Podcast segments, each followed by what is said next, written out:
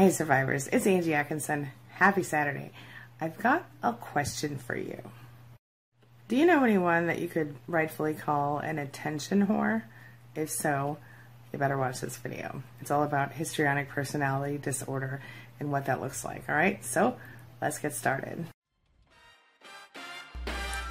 My name is Angie Atkinson, and this channel is all about teaching you what I know to be true. You really can create the life you want. So, histrionic personality disorder is often, uh, you know, well, let me, let me think of a good example here. Your everyday average attention whore might have histrionic personality disorder. You know anyone like that? Well, let's talk about it. So, the, the disorder is characterized by, let's say, a very big interest in getting attention. It's drawing attention of other people. It's, and actually, it doesn't really matter much to a person with HPD, uh, whether the person is excited and happy about them or not, in some cases. Positive and negative attention are tolerated. Of course, they always want positive, but if they can't get that, they'll take negative too. So let me just give you the clinical definition to start with, okay? So here it goes. Uh, according to Psychology Today, histrionic personality, I can't talk today, histrionic personality disorder is characterized by constant attention seeking, emotional overreaction, and suggestibility. So, a person with this condition will tend to over dramatize situations, they might impair relationships, you know, they might be depressed, they might have lots of drama. They might be the person on Facebook who's always got something to complain about or whine about or cry about. It's a start. Okay. But what is it? What does it look like? Like I said, someone with histrionic personality disorder is often caused or often called the drama queen of the group or drama king of the group or the attention whore of the group, right? Um, someone with HPD is someone who will definitely grab the microphone when they're in the right frame of mind. Um, they will get in the spotlight anytime they can. Uh, they will always talk about themselves. Now, they might sit there and listen to you talk about yourself for a minute, but they're not really listening to you talk about yourself. They're really listening to you um, um, take up time until it's time for them to talk again. Feel me? It's true. The same people who will, um, you know, behave outrageously. These are the same people who will throw temper tantrums. These are the same people who will generally just not be ignored. Do you understand what I mean? It's true. Histrionic personality disorder is estimated to be um, in about 1% of the population. Of course, I would say that's probably probably the diagnosed percentage, okay?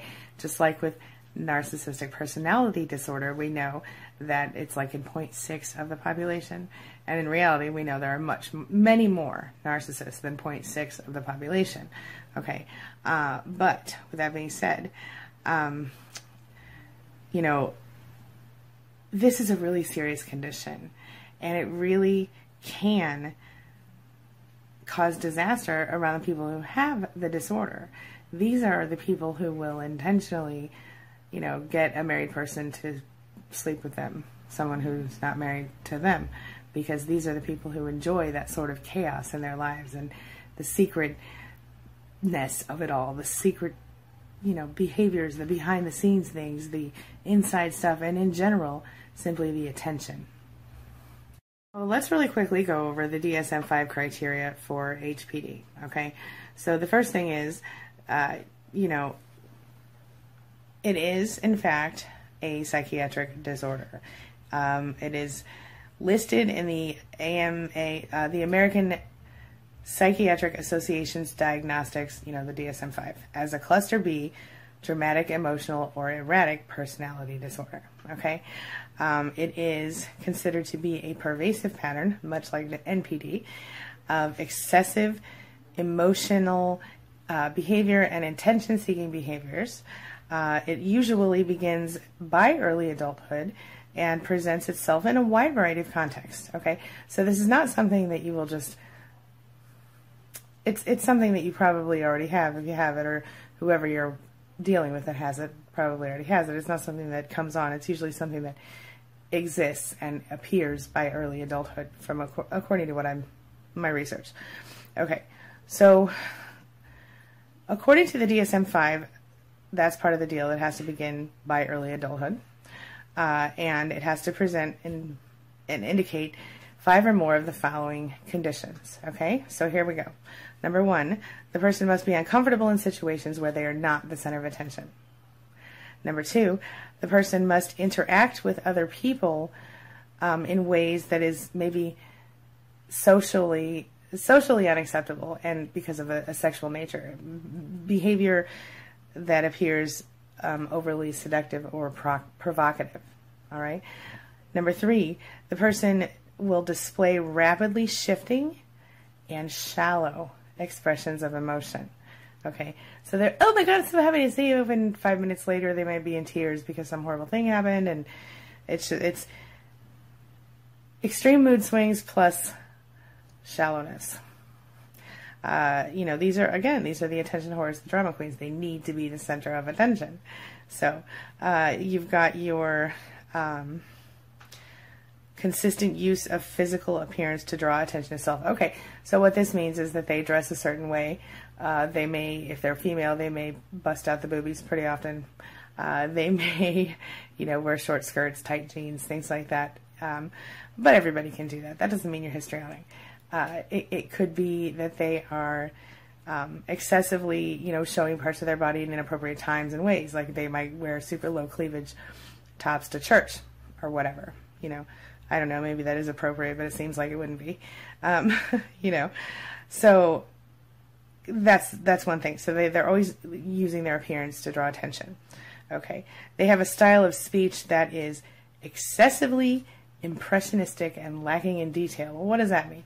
You know, it means that they they have a lot of you know abstract thoughts that it seems to be, and and they and they don't generally speak in a way that seems genuine. They they speak, you know, it seems fake.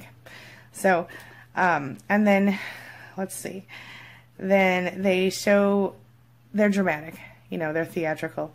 They use expression, you know, uh, exaggerated expressions of emotion, you know, uh, stuff like that. Uh, number seven, they are suggestible. That is, they are e- easily influenced by others. You know, these are the people that when you get to know them really well, you always think they're kind of faking it a little bit. Like when they get really excited about something, you don't really believe them. These are those people. Okay. Um, these people consider relationships to be more intimate than they actually are. So these are the people who will become your best friend the first day you meet them. You know anybody like that? Every now and then you meet someone who's a, a, clearly an HPD personality. Um, I'm not going to discuss anyone in my life at this moment, but I'm telling you, look around your life, you may know somebody with HPD. Something to think about. I'm about to wrap up, but before I do, I want to share something with you that I found that I think is really cool. Uh, there has been a mnemonic device used pretty often uh, that they use to kind of describe this disorder, and it's praise me. Okay, so the P stands for provocative or seductive behavior. The R stands for relationships considered to be more intimate than they are. The A stands for attention, as in they got to be the center of it. The I stands for easily, you know, influenced easily. The S stands for speech styles, as, as in they want to impress and they lack detail. Uh, the E stands for emotional liability, hmm. as in they're shallow. Uh, the M stands for makeup because they're talking here about how they use their physical appearance to draw attention to themselves. Um, obviously, I'm not having a histrionic kind of day because I have no makeup on except for this lip goo that I have on my lips because I got a little chappy. But anyway, uh, uh, E stands for exaggerated emotions or theatrical. So I find it very interesting. Praise me. Uh, anyway, but the fact of the matter is that like I said, they some people with HPD or all people, I don't know, are just as interested a lot of the times in the negative attention. These are the types that are like interested in shocking you, making you mad, or you know, making you feel some kind of outrage, making you feel guilty. Oh yes, the guilt, my friend, or remorse. You know, these are these are the types who are struggling. You know, they may put stuff on Facebook about how every time they have a sad thing happen in their life, or anybody has any sad thing happen in their life, they may have a meltdown and need lots of comfort. See what I'm saying?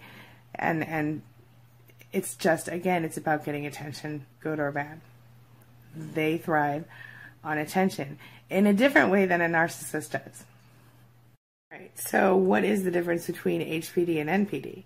Well, with narcissistic personality disorder in general, um, the people who, uh, you know, are suffering with it, the people who are affected by it, the people who have it, they typically um, exhibit really unstable emotions. They're all over the map, uh, and they have this ex- extreme sense of inflated self importance. And they think they're better than other people, while a person with HPD is the other way around because they actually feel extremely vulnerable because of their high level of emotion and they need constant approval from their peers and rarely get it because they are associated with being so inappropriate all the time. They they act seductive to their best friend's husband or they, you know, flirt with their pastor or they you know, they um, exaggerate behaviors in inappropriate ways at inappropriate times, or they um, manipulate and indulge themselves to the point of embarrassing other people, you know, uh, and, and, and they generally do all of that because they feel like they're not good enough and like that's the only kind of attention they can get. There's the big difference, my friend. I, you almost want to feel sorry for a person with HPD, except that they flirted with your person last week at, you know, the baseball game or whatever. you know what I'm saying? It's it's your everyday average attention whore. Like but seriously a disorder. what do you think? Have you heard of this before? Have you seen this? Do you know anybody that you think might have HPD? Tell me in the comments below. Um, I can go into this disorder more if you're interested in learning more about it. Just let me know, leave me a comment, and say so. All right? I'll see you tomorrow for Self Love Sunday. Don't forget, have a wonderful night, guys. See you soon. But before we go, here's a quick self esteem tip for my daughter Sophie. Take a look. When you're hanging out with friends, you should only do what you want to do and do what feels right to you. Very good. Thank you. All right, that's it for me guys for tonight. Boy, I tell you, I'm stumbling over my words all the time. That's it for me tonight. I'll see you guys soon. And as always, thanks for being a part of my day and a part of my life. And hey, thanks for letting me be a part of yours. It really does mean a lot to me. It's my mission to teach others what I know to be true. You really can create the life you want. Take care of your body, take care of your soul, nurture the real you, and introduce him or her to the world. Be comfortable in your own skin and in your place in this world. Take your spot, take it now, and the universe will take its cue from you. You feel me? If so, subscribe to my channel. Let's get it done together.